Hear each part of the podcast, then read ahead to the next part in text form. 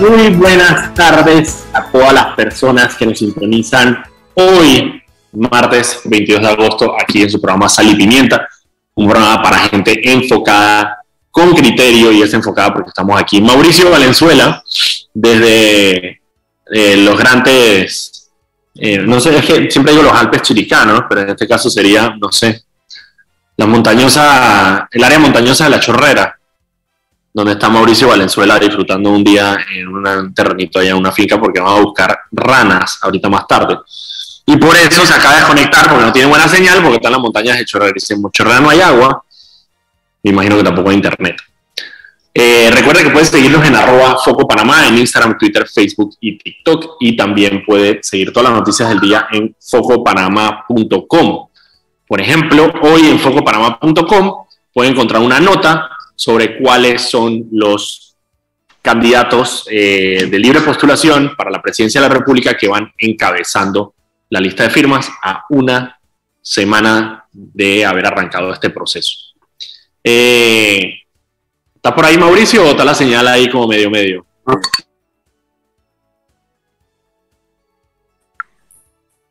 Mauricio está, Mauricio está, está perdido. Eh, recuerda también que este programa lo pueden ver en el canal de YouTube de Radio Panamá y lo pueden ver en vivo, es decir, que si lo están escuchando en la radio, en el carro, lo que sea, y tienen que salirse del carro, lo pueden seguir escuchando por eh, YouTube en vivo. Y si no, igual mañana, eh, en la mañana lo pueden encontrar en Spotify eh, como podcast. vamos a ver si Mauricio recupera señal. Mientras tanto, yo voy aquí con algunas noticias. El día está bastante lento, la verdad. Hoy, pero hoy vamos a tener a una de esas personas que está encabezando la lista para la presidencia por libre postulación, que es Eduardo Quiroz. Va a estar acá acompañándonos en el programa, contándonos un poco de cómo se ha vivido esta semana en ese proceso de recolección de firmas eh, y, cómo, y cómo va su campaña, cómo la arrancó. Así que vamos a hablar un poco con Eduardo Quiroz, pero eso va a ser después del primer cambio comercial a las 6 y 15. Hoy en la Procuraduría de la Administración, estoy leyendo aquí de prensa.com, eh, un titular que dice, expertos alertan sobre los peligros del hostigamiento judicial a periodistas y medios de comunicación. A ver, Mauricio. No, papá. Coja mejor señal. Coja mejor señal y después hablamos. Esto fue un evento que se dio la Procuraduría de la, la, Procuraduría de la Administración eh, básicamente hablando sobre la jurisprudencia de la Corte Interamericana de Derechos Humanos eh, y cómo se puede aplicar en Panamá en el tema de, de eh, libertad de expresión y su relación con otros derechos convencionales. Ah, me recuerda Jimmy que tenemos una mención, tiene toda la razón el señor Jimmy de Radio Panamá. Vamos primero con una mención adelante a Net. El Metro de Panamá informa que de lunes a viernes el horario de operaciones inicia desde las 4 de la madrugada hasta las 11 de la noche, los sábados de 5 de la mañana a 10 de la noche y los domingos y días feriados de 7 de la mañana a 10 de la noche. De vuelta con los muchachos. Muchísimas gracias, Anet y al Metro de Panamá. Bueno, les venía diciendo un evento que hubo en la Procuraduría de la Administración, que me parece muy importante, contó con esta eh, eminencia del derecho que es Catalina Botero, que ella es ex relatora especial para la libertad de expresión de la OEA. Además fue una de las personas que estaban considerando eh, ahorita el presidente Petro en Colombia para ser eh, ministra de Seguridad y estuvo junto al abogado Eduardo Guevara y estuvieron hablando un poco del tema de derechos humanos y libertad de expresión. Y varias de las cosas que resaltaron en, esta, en esta presentación fueron dos cosas que, quería resaltar acá. Una es em, estas palabras de Catalina Botero donde dice que nunca se puede usar el derecho penal para defender el honor. Y es porque en Panamá, a diferencia de otros países, todavía está penalizada la calumnia y la injuria. Em, en otros países ya se despenalizó, es decir, que si una persona siente eh, que una publicación periodística o algo que dijo alguien em, de alguna manera afectó su honra, puede entonces eh, denunciar civilmente, pero no pueden meter a esa persona a la cárcel. Eh, a diferencia de en Panamá, donde efectivamente sí tenemos eh, en la esfera penal el tema de, calumnia y injuria. La otra cosa, algunos datos, Eduardo Guevara y Catalina Otero dieron algunos datos del Ministerio Público eh, por ejemplo, donde se revela que entre 2021 y 2022 se registraron 586 casos relacionados con injuria, calumnia eh, a través de un medio de comunicación. En el 2022, ajá, eh, este año se cuentan 27. Y también resaltaron que en el 2020, Laurentino Cortizo, el presidente Laurentino Cortizo, firmó las declaraciones de Chapultepec y Salta sobre libertad de expresión. Donde Oye, ahora ya, ya estoy de vuelta, ya estoy aquí de vuelta. ahora sí, Ahora sí, no sé por qué he tenido tremendo internet el de ahorita se fue al, al, al cagajo. de chorrera, papá. Sí, sí, estoy- hoy estoy en chorrera. Oye, ¿viste lo de Petro de la de, de la de lo de la cocaína? Sí, yo tengo mis, tengo mi, mi ¿Se reserva. parece fake news? ¿De verdad man dijo eso? No estoy seguro, o sea, a ver, lo están de- es más la defensa que están haciendo las personas de Petro sobre la cocaína que sus declaraciones. ¿Sí me entiendes? O sea, como que mucha gente más defendiendo de que, ah, sí, pero tienen que ver que no sé qué, dije, lo que está pasando en Portugal. Sin embargo, el, el ministro de Justicia sí ¿En Portugal salió a decir... la cocaína? eh, Por eso, ah, Portugal. Ajá. Portugal despenalizó todo, brother. ¿Y, y qué Igual pasando que- en Portugal? Igual que, nada, está bien, está perfecto, no está pasando nada. ¿Será Pero- que- pero- pero, igual ok, que- la diferencia es que Portugal no es productor. Esa es la pequeña diferencia. Lo que pasa es que, mira, aparte del problema que hay con este tema de las drogas, incluso con la marihuana, pasa lo mismo. Y es que cuando un país productor como Colombia, parte del problema que tienes es que si tú legalizas eh, la comercialización de la marihuana y la cocaína, lo que estás haciendo es dando una ventana legal a, eh, a grupos al margen de la ley que se dedican a esto. Entonces, Y al tendría, final, tendría que legalizar también la industria de. No y no solo eso, también tendrías que legalizar, tendrían que legalizarlo en los países donde estas personas están exportando.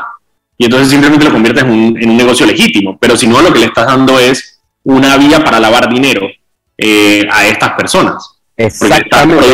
Esa, esa es la parte del eslabón que, que, que- que no queda bien claro. Porque Es sí, correcto. ok, pensemos que también legalizas la industria de producir cocaína en Colombia, pero tendría que ser pura hoja de coca local. eh, está, está extraño, está extraño, está No extraño. solo eso, ¿qué vas a hacer? ¿Qué vas a hacer? con- o sea, la vas a exportar. Y la vas a exportar a donde que sea legal. O sea, solamente podrías entonces exportarla a Oregon, Estados Unidos, que yo no sé ni siquiera si permiten la importación. Yo sé que Oregon en Estados Unidos también eh, despenalizó todas las drogas, todas. Eso también es otra locura. Todas, y heroína, vaya, todo, es- todo, nada es ilegal en Oregon.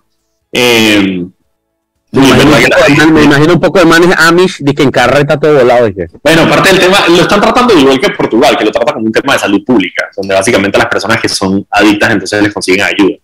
Igual digo, yo no estoy diciendo que estoy en contra, el problema es de nuevo que, para, que Colombia es un país productor de esto, entonces, y son los grupos al margen de la ley los que controlan la producción de estas drogas. Entonces, si te das, yo no puedo decir directamente que estoy en contra, pero, pero como que me sale el señora católica, ¿no me entiendes? Estamos hablando de coca. manito, en el, manito en el pecho, dije, ¿que van a legalizar qué? Exactamente, y que, y que está visto el meme ese que dice mi mamá que no sé qué. Exacto. Exacto, exacto. Sí, yo también a mí también me choca, pero no, nada más para corregir. El ministro de Justicia, eh, Néstor Zuna, dice aquí, estoy leyendo de Infobae, donde dice, calmó los ánimos luego de que el diario internacional alertara sobre la posibilidad, insistió, que la política antidrogas que plantea el gobierno promueve un cambio de visión y, regula- y regulación, pero no la legalización. Petro sí dijo sobre la marihuana. Lo de la marihuana es más suave porque hay muchísimos países donde la marihuana está despenalizada. Entonces, eh, Petro sí tiene una visión que lo hablamos en la oficina estos días eh, con Mauricio, que es que aquí en Panamá, por ejemplo, por más que van a, a- a- a- a legalizar el cultivo, la producción de marihuana para uso medicinal y probablemente el día de mañana eh, recreativo, esto está en manos de unas licencias extremadamente caras que solamente pueden pagar ciertas empresas. Eh, Normalmente. Exactamente, incluso el, el, el, el jueves pasado que no estuviste lo conversaba con Ufa, no tiene sentido eh, sacar al agro de la, de la legalización, porque tú te imaginas países que. Bueno, se va a legalizar la marihuana medicinal, Panamá incluso va a poder exportar marihuana medicinal. Man, tú, tú abres toda una paleta de, de, de trabajos, de... Claro, para los productores agropecuarios en Panamá que están tan golpeados podría ser una excelente ventana. La gente allá de Isla del Rey, que Panama Red. Panama, Panama Medicinal Red. Eh, Exacto. entonces Petro Petro lo que planteó en Colombia es, espérate un momentito, en vez de dar esas licencias a estas empresas, y mencionó que estas empresas canadienses, específicamente, eh, ¿por qué no simplemente abrirla para que los productores colombianos también puedan producir marihuana y puedan exportar a los mercados? Que eso sí me parece un poquito más válido. Exacto, tú podrías tener, podrías agarrar productores que están ahorita mismo supliendo de hoja de coca a un pocotón de narco y podrías poner a sembrar marihuana legal. Bueno, es que te digo, parte mira, y parte del, problema que siempre ha tenido Colombia, eh, y eso es un debate enorme en Colombia con el Plan Colombia, porque parte del Plan Colombia, que son estos fondos que asigna Estados Unidos para el combate de drogas en Colombia, se han usado históricamente no solo para combatir la guerrilla y toda la vaina, sino también para, eh, para erradicar el cultivo por medio de estas eh, ¿Te acuerdas las, las, descubiertas estas de glifosato que tiraban? exactamente, usando glifosato y otros químicos, donde ellos simplemente los aviones llegan y eliminan las plantaciones de coca. ¿Cuál es el problema con eso? Que eliminan la posibilidad de que crezcan otras cosas. Exacto, no, y no solo eso, que le tiras encima a campesinos, le tiras encima a ríos, le tiras encima a todo el glifosato. El glifosato es un, un químico extremadamente fuerte. Incluso a, mí, a mí me da mucha risa en Panamá cómo la gente maneja el glifosato, porque tú de la nave es a un campesino así en chancleta, con una bombita, echando glifosato en el potrero, y tú dices que, hermano, es tan, tan, tan dañina. Y aquí es que cero medidas de seguridad. El glifosato, cuando tú lees la parte de atrás de la botella de glifosato, es de que de que usa traje, guante, máscara, usa todo lo que tengas que usar. Y aquí es que, ¿cómo le va, compa? Aquí echando glifosato a los plátanos para que estén más buenos. Entonces, en Colombia, por ejemplo, tenemos ese debate sobre el tema del glifosato, pero si tú simplemente, y siempre ha sido, también el mismo discurso, que es de que, bueno, al final, lo que muchos de estos campesinos se dedican a, a sembrar coca es porque, bueno, es lo que se vende. Si tú les cambias el modelo y les dices, mira, planta, en vez de plantar esto, planta lo otro y también te vamos a dar dinero, eh, básicamente eso les crearía a ellos una ventana de oportunidad para poder producir. Tú sabes que yo tengo un cuento porque yo hace muchos años eh, tuve la oportunidad de ir a la primera plantación de coca que encontraron en Panamá. plantación de coca en Panamá? Yo, yo tengo fotos de esa vaina. Yo fui con Caraballo, que en esa época era fiscal de droga. Llegamos. No, digo, aquí todavía, aquí todavía, digo que en ese momento fui con Caraballo, que en ese tiempo era fiscal de droga, hace, estaba dando pues hace 10 años. Man, ey, y era una locura porque yo nunca había visto una hoja de coca. O sea, y era una vaina en medio de Darien y, y, me acuerdo que los tipos se fueron huyendo y abandonaron un burro en medio de la nada. Y, y le, explicaban que la hoja de coca ellos la pelan la hoja y eso vuelve a nacer. Entonces es una hoja que tiene como muchas, muchas cosechas. O sea, una, una locura. Es que la primera plantación de coca encontraron en Panamá. Yo ni siquiera sabía que en, Panamá había plantaciones de coca. Sí, en Darien. En Darien. Y después, después me tocó hay como a dos más pero me acuerdo esa que... son las 6 y 14. Vámonos al cambio. Cuando regresemos, antes de entrar con Eduardo Quiroz, le tengo un regalito a Mauricio Valenzuela con una noticia que tenemos aquí. Pero eso va a ser después del cambio. Vámonos al cambio y regresamos. Y estamos de vuelta en su programa Sal y Pimienta, un programa para gente enfocada con criterio, porque estamos aquí Mauricio Valenzuela y yo, Daniel Opera, de Foco Panamá. Recuerden que pueden seguirnos en arroba Foco Panamá en Instagram, Twitter, Facebook, TikTok, Tinder, de todo. Y aparte pueden seguir las noticias del día en focopanamá.com. Oye, Daniel, una consulta. El tema ese del control de precio, ya, ¿lo están aplicando y que realmente? Porque no te fui a la tienda y, no vi nada distinto.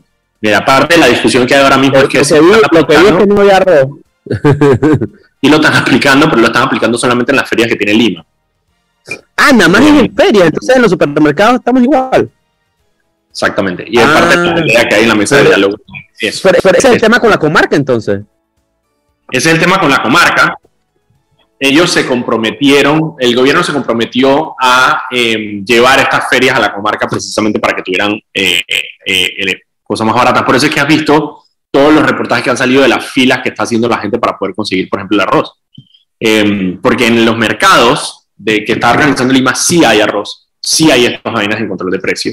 Eh, no es el caso en, eh, en, en, los supermercados. Entonces, en eso están, en esa pelea en este momento. Eh, por eso fue que los, los de la gente de la comarca les dio un ultimátum básicamente al gobierno para poder implementar. ok, Mauricio, no sé si viste ya lo de la CEP.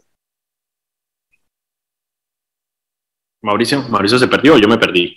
Ah, no, Mauricio se perdió. Eh, ok.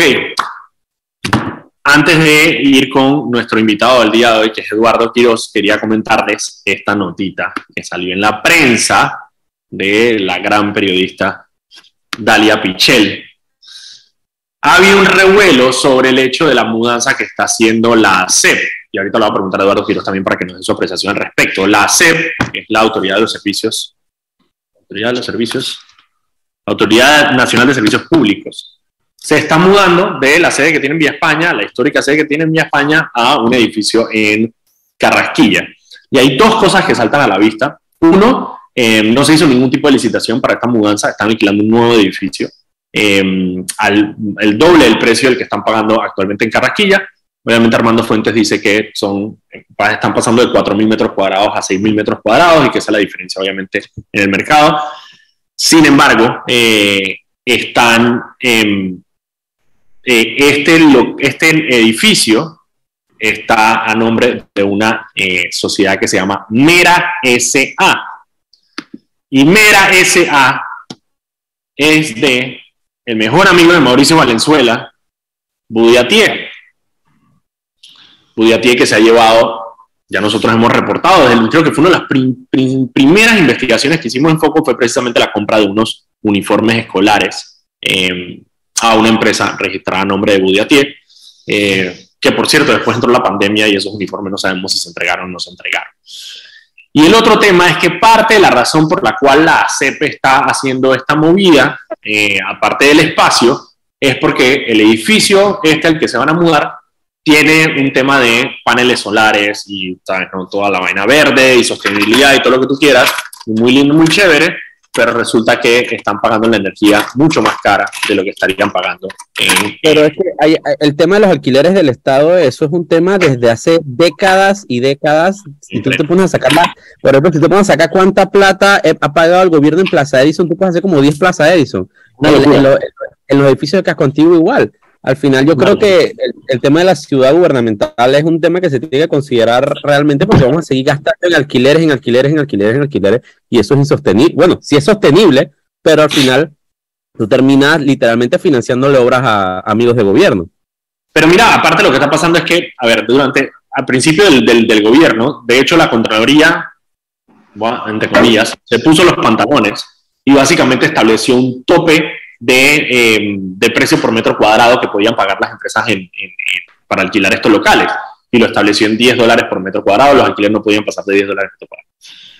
Eh, sin embargo, por ejemplo, en este nuevo edificio al que se están mudando, la CEP está esta vaina donde sí cuesta 10 dólares por metro cuadrado, pero aparte tienen que pagar eh, por el tema de la energía mucho más. Entonces, al final, y la energía la está produciendo el mismo edificio, entonces no es, que la energía sea más cara, puede, eh, pero simplemente es un retorno de plata que le está llegando de nuevo al edificio por encima, aparte de lo del alquiler. O sea, lo del alquiler, eh, creo que son, aquí está, son, eh, el contrato es como por un millón y pico, pero en luz vas a pagar 15 mil dólares mensuales, que es una locura. Entonces, básicamente, parte del problema es precisamente cuáles son esos huequitos o lo que se están apañando ellos para poder entrar.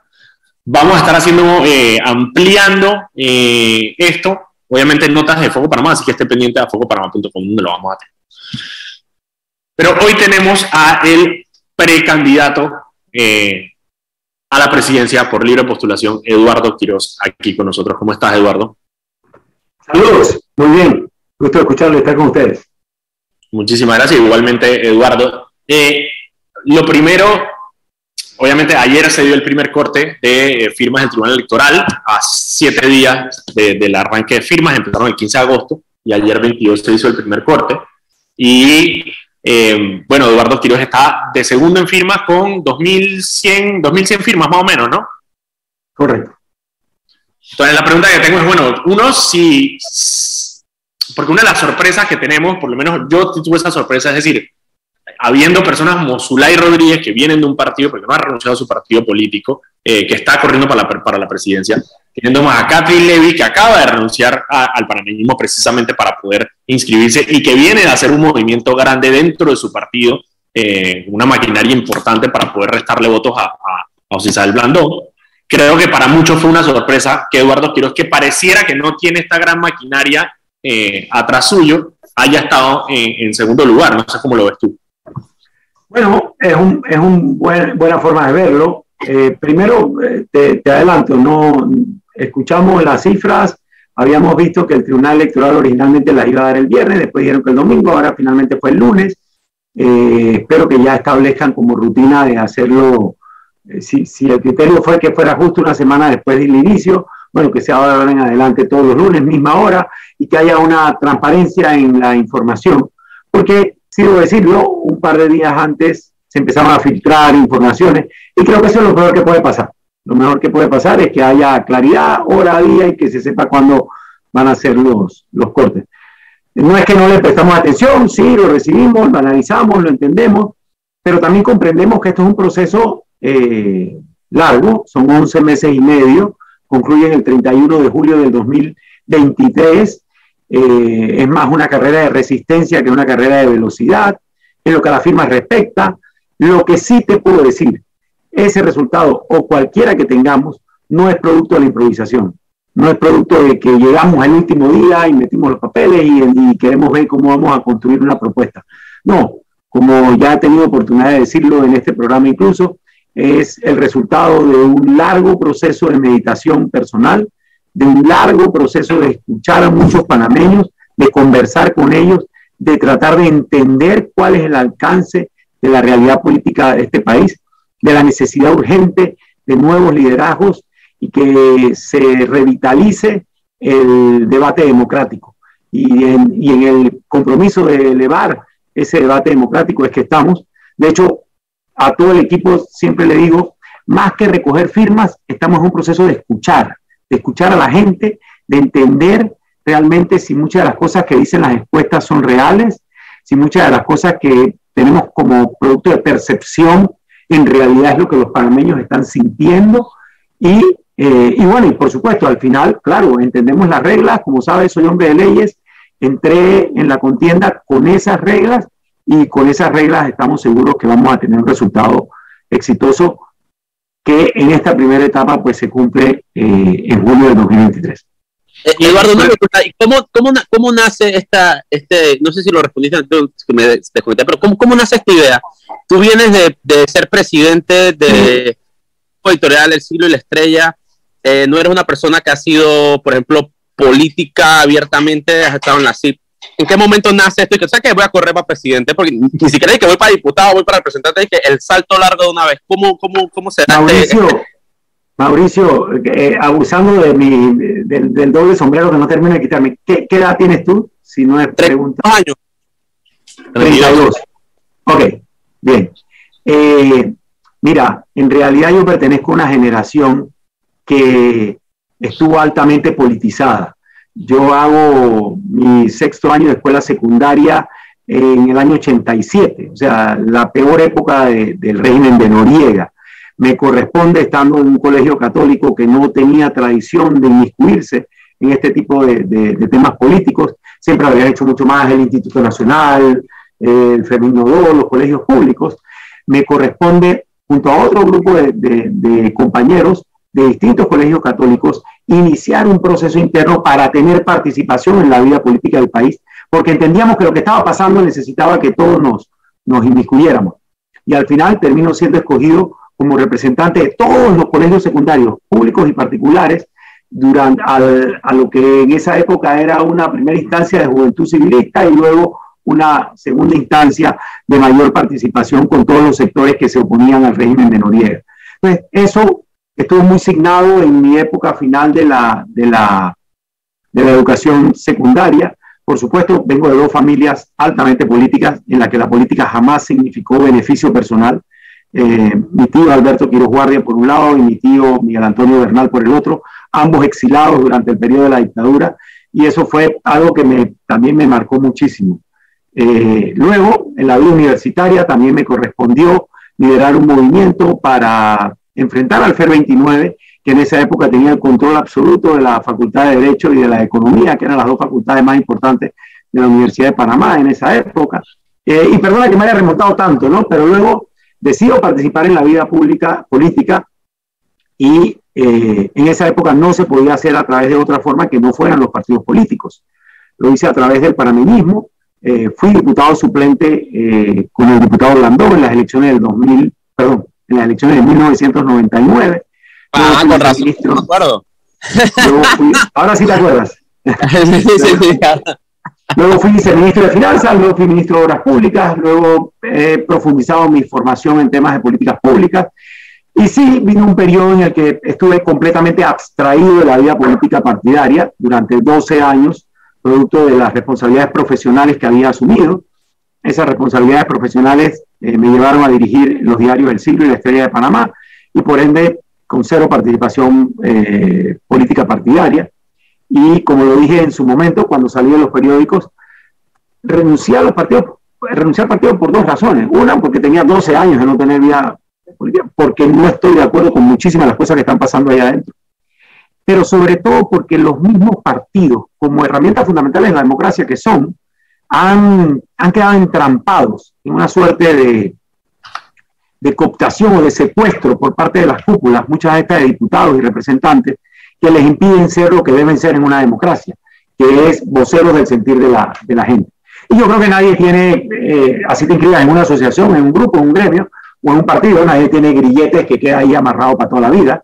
Si tienes un criterio independiente y un criterio eh, que has desarrollado a lo largo de tu vida, pues bueno, la pandemia fue un periodo de, lo conté una vez aquí en Sal y Pimienta, la pandemia fue un periodo de reflexión muy profundo, encerrado en un estudio de 4 por 4 eh, a pensar en cosas y una de las cosas que yo decía es, a este país le falta liderazgo democrático. Mucho de, ese liderazgo democrático no tiene que ver con las opciones o que si esto es posible o no es posible, sino si es necesario, con elevar el debate democrático. Y, en ruta de eso es que llegamos a la, a la conclusión de, de, orientar esta, este proyecto país. Eduardo, una, una, tenemos corte, Daniel, ya. vámonos al, corte. Vamos al corte y de vuelta y vamos con todo. Y estamos de vuelta con Sal y Pimienta, un programa para gente enfocada con criterio. Tenemos mención, adelante, Anet.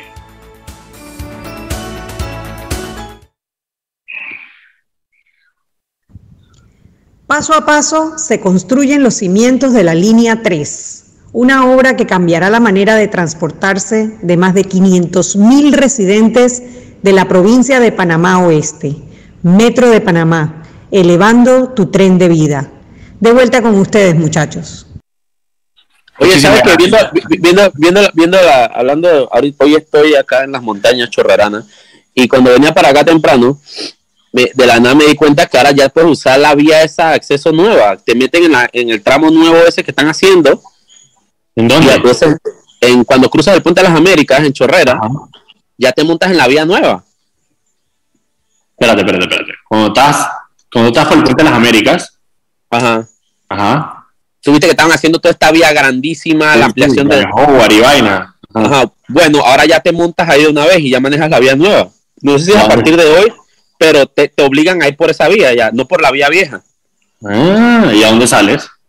Sales, digo, más adelante, como 10 kilómetros más adelante la vuelven a pegar a la vieja pero está, está, está, pretty, está pretty, me, me, me dejó ahí. Está nuevecita y buenecita y nuevecita. Mira, se ve bonita, está pretty, pero si tiembla más el carro que el, cha, eso, eso sabón que, ah, hermano, vamos a ver la calidad de esa vaina, porque el carro ahí. Ese, ese es meco para ti. eh, antes, de, antes del cambio, le hice una pregunta a Eduardo Quiroz, nuestro invitado, eh, que es, porque él hablaba de de que parte de lo que le decía a su equipo es, cuando estemos en la calle vamos a escuchar y vamos a contrastar un poco las percepciones. ¿Cuáles son esas percepciones con las que se ha encontrado Eduardo Quirós? O esos choques que hay entre la percepción que tenía y lo que, lo que está sintiendo, está eh, hablando la gente en la calle ahorita que salió a la calle a buscar firmas. Mira, si tuviera que poner titulares, eh, robó pero hizo, las estructuras partidarias son todopoderosas, o a la gente no le interesa la política o la corrupción. Está nada de eso está en el ADN del panameño. Nada de eso. Son motes que se dicen que la percepción genera como que son imbatibles, pero no es cierto, no es cierto. Cuando conversa profundo con la gente, la gente realmente aspira con optimismo a que Panamá sea un país mejor. Es más, es hasta ilusionante cuando te encuentras con gente que te dice, yo quiero confiar, yo quiero creer en que pueden haber políticos correctos, en que pueda haber gente que, no meta la mano, que pueda haber gente que ponga los intereses del país por delante. Eso es, interesante porque uno se pondría a pensar, después de tanto golpetazo, golpe. pues tal vez la, la, la percepción, eh, perdón, no la percepción, tal vez la, la lógica diría que hubiese cierto nivel de desconfianza o de descreimiento. Pero no, la gente es sana, la gente quiere que las cosas cambien. Y, lo otro que yo veo clarísimo es que no hay un real deseo de mirar para atrás. Si no hay opciones, por supuesto, ese es el escenario que va a tener. Pero si hay nuevas opciones, esas nuevas opciones que, que brinden esperanza en el futuro, no van a optar por el pasado. El pasado no resuelve los problemas del futuro. Entonces, eh, eh, eh, me cuesta mucho me cuesta mucho cuando vemos las encuestas eh, contrastarlo con lo que nos dice realmente, ¿no? Cuando figuras como Ricardo Martinelli tienen eh, lamentablemente eh, tanta simpatía, cuando las figuras como diputados super ex diputados super nefastos tienen posibilidad real de, de volver a, la asamblea, yo creo que casi que te preguntaría, dime dónde fuiste porque ese Panamá no lo conozco, ¿no? Y, y quiero, y, quiero, y quiero, y quiero, y quiero hacerte una pregunta. Justamente lo mencionaste, robó pero hizo. ¿Qué piensa Eduardo Quiroz de Ricardo Martinelli? Porque, porque, porque Mauricio, ¿sabes qué pasa? Que el, el, escenario está planteado tal cual. O sea, si haces una encuesta con el escenario que tienes y no hay más nada, entonces, claro, vas a tener un resultado donde, primero, aquí hay un mal gobierno, pero hay una peor oposición. Seamos realistas. No, no, no, no nos engañemos. La democracia es un baile a dos Aquí no hay ningún partido de oposición que realmente esté haciendo su rol. Eh, por otro lado, aquí un 56% de cambio en la, en la Asamblea Nacional. Si eligieron mejores o peores diputados, ya ese es, una, es un debate que cuesta. hubo una campaña, una campaña muy fuerte de no la reelección y, que digo, obviamente sacó figuras como tipo Apu, Popi Varela, pero nos trajo unas figuras también bien, bien Bien fuerte, ¿eh? pero la gente, pero la gente optó por eso, 56%, o sea, la gente se apostó por ese, por ese recambio. Luego, en mi opinión, esos resultados electorales, donde hubo un 25% de la población que votó por candidatos independientes, 5 por Ana Matilde Gómez y 19 por Ricardo Lombana, envió un mensaje enorme. Que no hayamos tenido la capacidad de poder proyectar eso en la realidad política es otra cosa. Entonces, te, digo claramente, creo que esos resultados están sobre la base de una realidad que está ausente de propuestas nuevas y frescas, y que las propuestas nuevas, que hay algunas, eh, tal vez no han tenido la beligerancia que podrían haber, que podrían haber tenido. espera, espera, espera, espera, me, están, me, están, me están la pregunta. No, ya, ya, ¿Qué, ¿Qué, piensa, ¿Qué piensa Eduardo Quiro de Ricardo Martinelli?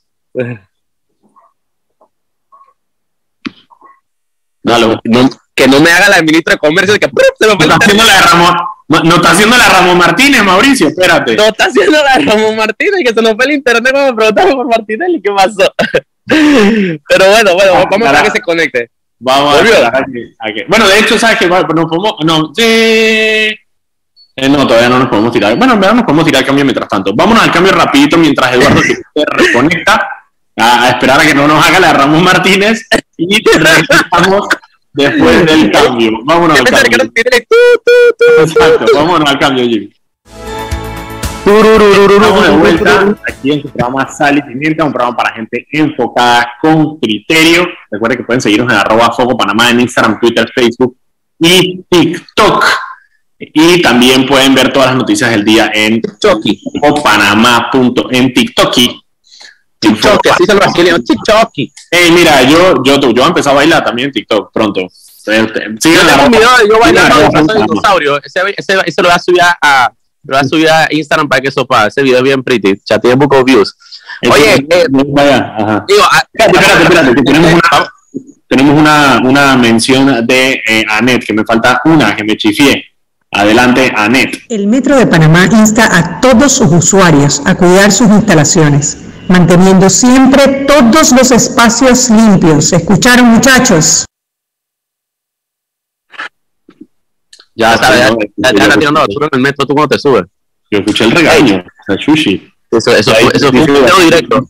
Sí, dice Oye, de que se está conectando, vamos Ah, vamos, vamos, vamos a esperar. Digo, para mí, es una, para mí es una pregunta muy importante cuando qué piensan los candidatos de Ricardo Martinelli, ¿no? Porque, digo, Eduardo empezó hablando de que él sentía que hacía falta una política democrática, dirigentes con conciencia democrática, y yo creo que eh, lo que lo que piensen de una figura como Ricardo Martinelli define mucho la forma de, ser la persona. Y yo creo que es una pregunta obligada.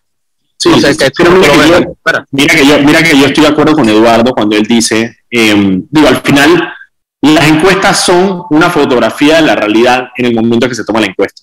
Em, y yo creo que en este momento Ricardo Martinelli, em, por, por, su supervivencia, por su necesidad de supervivencia, eh, por todos los casos que tiene, creo que su afán de llegar al poder precisamente para blindarse de todas estas cosas hace que él sea muy insistente en el hecho de que va a ser candidato, de que nadie lo puede parar. Además no es que Martinelli quiera ser presidente, ese no es el problema, cualquiera puede querer ser presidente. el, problema, es que Ricardo Martinelli realmente marca alto en las encuestas y la gente te dice que ese es el man y Ricardo Martinelli va a tener respaldo. Una figura que abiertamente lavó dinero, que abiertamente eh, tiene a los hijos presos por, por coimas, que no creo que no hay un ministro, creo que solo Rux es el único ministro que no te ha metido un caso de corrupción o atado.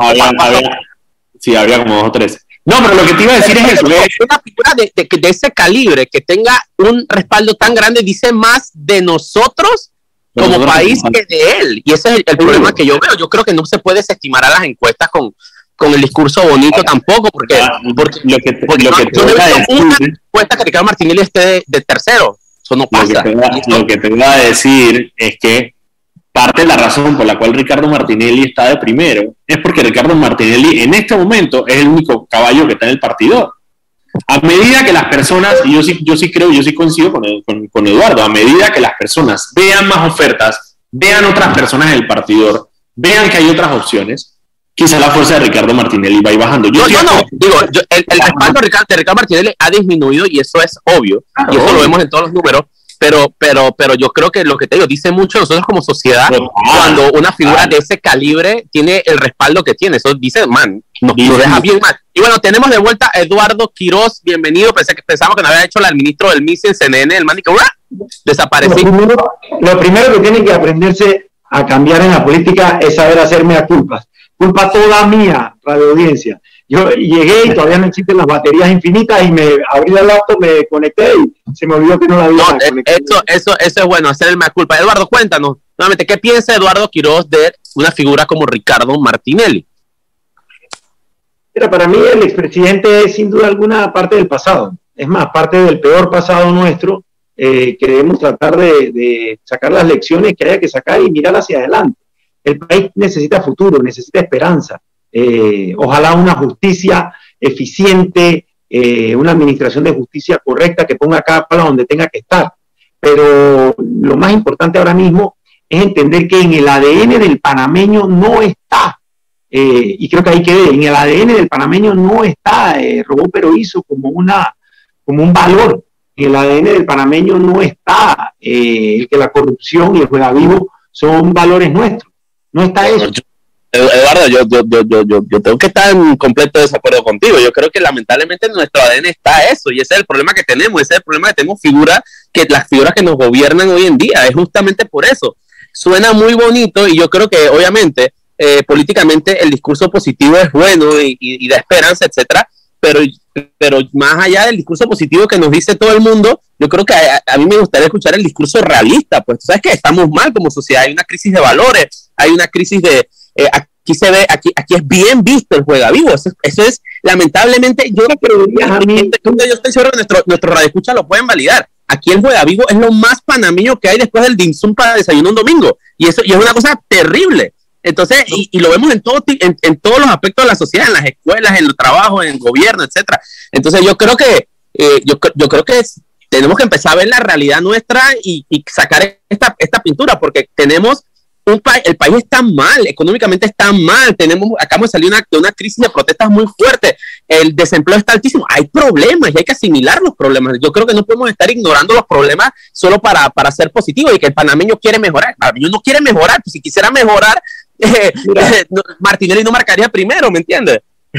Mira, uno de los temas que está más en la palestra recientemente es el tema de los subsidios. Yo creo que te caerías de la silla, Mauricio, si, te, si, supieras lo que los panameños piensan sobre los subsidios. Gente que los está recibiendo por una razón u otra, porque le llegan por un lado, porque le llegan directo, o porque le llegan por algún pariente.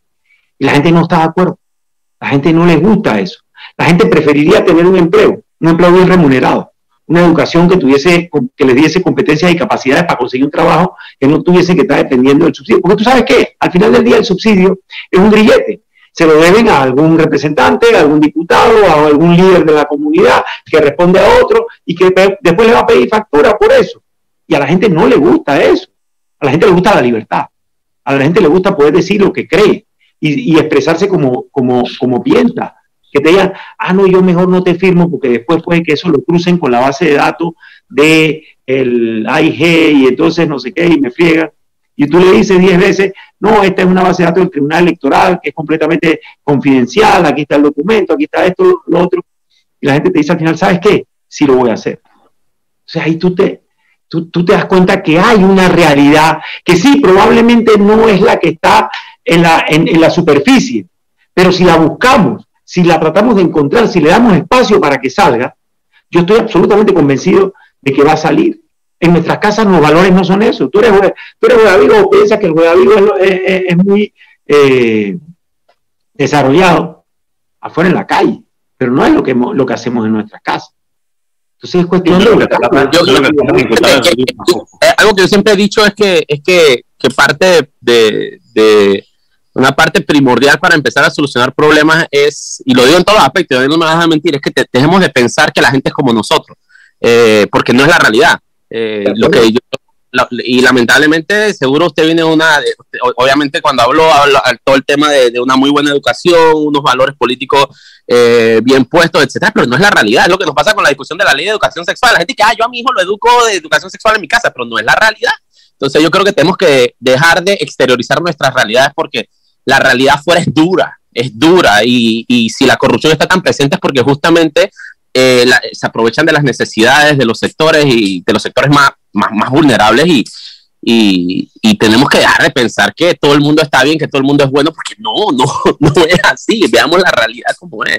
Eh, así que bueno, ese, ese, es mi pensar, Daniel, ¿quieres decir algo, no? No, creo que Eduardo quería decir algo a, a lo que tú estabas diciendo. No, solo una acotación cortita, no, no, no, no me alargo en eso, solamente decir, pero, pero lo que también tienes que estar de acuerdo conmigo es que, por supuesto que hay diferencias de, todo, de toda índole socioeconómica, eh, política, de formación, de educación, etcétera.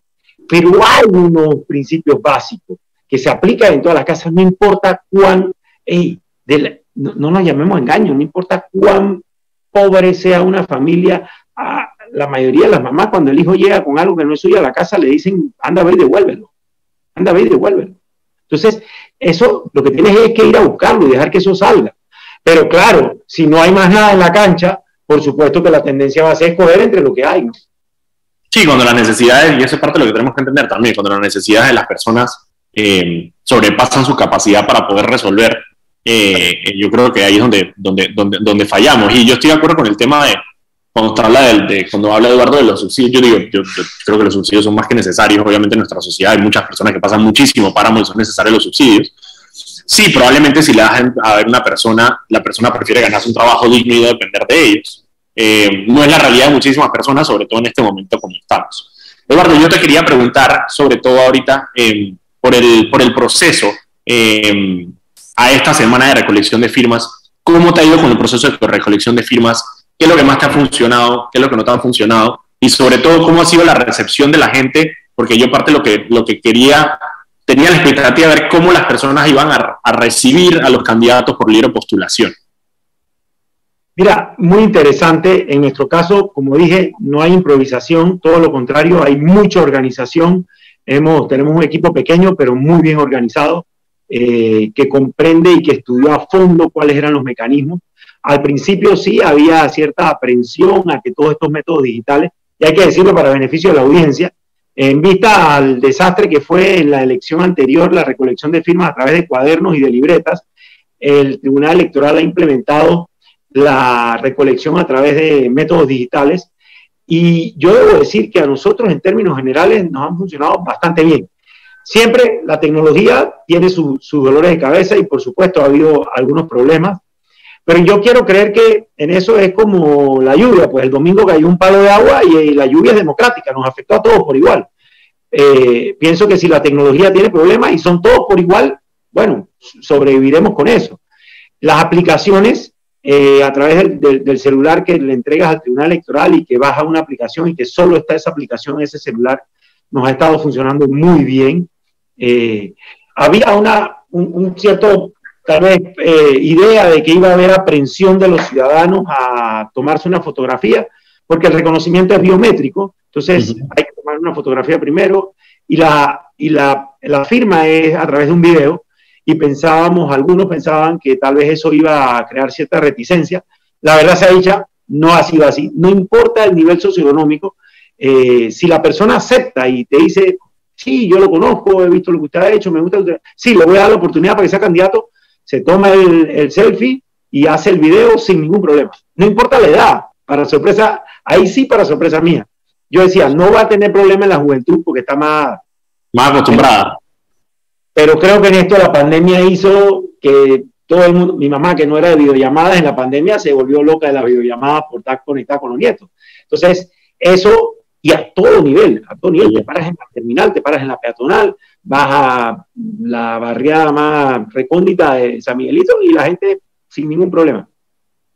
Y la otra pregunta entonces que tenía la última pregunta del programa para Eduardo es, eh, ¿cuál es la opinión de Eduardo sobre estos camaleones políticos? Zulay, Kathleen Levy, eh, bueno, hasta Melitón, eh, que están corriendo en la misma, buscando las mismas firmas que Eduardo. Pero espérate, espera, yo creo, yo creo que, que por, ejemplo, si tú mencionas a, a Kathleen Levy, también Eduardo Quiroz entra en esa categoría. Ambos renunciaron para correr independientes del panameñismo, exactamente, casi al mismo timing. Entonces, si metemos a Kathleen como camaleón político, entonces Eduardo Quiroz también es un camaleón político. ¿Cuál es la apreciación, cuál es la apreciación de Eduardo Quiroz sobre este proceso y cómo se ha dado precisamente con la inclusión de personas que históricamente han sido de partido político? Incluyéndolo a Eduardo Quiroz. Sí, como decía, al, al, bueno, habría algunas consideraciones que hacer, pero no, no, no voy a ahondar en eso porque el tiempo es corto, como por ejemplo, no, mi decisión no fue al mismo tiempo, fue mucho antes, mi decisión tiene una, una serie de explicaciones, no salí diciendo que me duele haber salido del, del, panameñismo, quisiera seguir ahí, etcétera, pero no... no un par de semanas nada más, de diferencia, no fue mucho. Mira, la, la, sí, pero con una abstención total de participación política por 12 años y eso es un hecho público y notorio. Ahora, a lo importante. Mira, cuando yo fui al Tribunal Electoral, después que salieron las reformas electorales, y repito, esto fue un proceso de dos años de meditación profunda y de muchas conversaciones y de escuchar a mucha gente. Cuando fui al Tribunal Electoral, una sorpresa que sí tuve es que producto de una interpretación, porque no hay una norma que lo dice específicamente, que producto de la interpretación iban a permitir que quienes estuviesen inscritos en partidos políticos también pudiesen optar por la libre postulación y eso me implicó mucha meditación y finalmente dije, bueno, si, esa, si eso es lo que va a aplicar el Tribunal Electoral, que lo aplique y será la ciudadanía la que pondrá las cosas en su lugar. Yo creo que eso es lo que va a pasar a la larga. Eh, en mi opinión, es absolutamente incoherente que tú puedas estar inscrito en un partido y que al mismo tiempo puedas ser candidato de libre postulación. Eso no tiene ningún sentido, no es sostenible. El doctor Daniel Sobato, que es una de las autoridades eh, de temas democráticos y de electorales para toda la región, expresó públicamente que, eso es un total contrasentido y muy poca, y, que en ningún otro país que él conozca se aplica algo así. Eh, esa es mi opinión. Pero por otro lado, te repito, soy un hombre de leyes y trabajo con las normas tal cual y como están. Sí, las reglas de juego son las reglas de juego y todo el mundo las sabe antes de entrar. Muchísimas gracias, Eduardo, por participar aquí en Sale Pimienta. Eh, Mil gracias, esperamos tenerte más adelante. Ahí leí, solamente le quito 30 segundos, ahí estaba leyendo en la tarde el contrato de arrendamiento que estaba mencionando al inicio. Y para mí una de las sorpresas más grandes es la velocidad del proceso. Cuando se quiere hacer algo de una manera apresurada, es porque ahí hay algo raro. Y el contrato lo aprobó el SENA en mayo 12 y el Contralor lo refrendó en junio. Entonces, eso dice, ups, ahí hay que prender que prender alarmas. Sí, mientras tantos procesos de compra del Estado se mantienen congelados, estos son el tipo de cosas que salen rápido. Muchísimas gracias, Eduardo. Nosotros nos vemos mañana en otro programa de Sal y Pimienta aquí a las 6 de la tarde por Radio Panamá. Nos vemos mañana.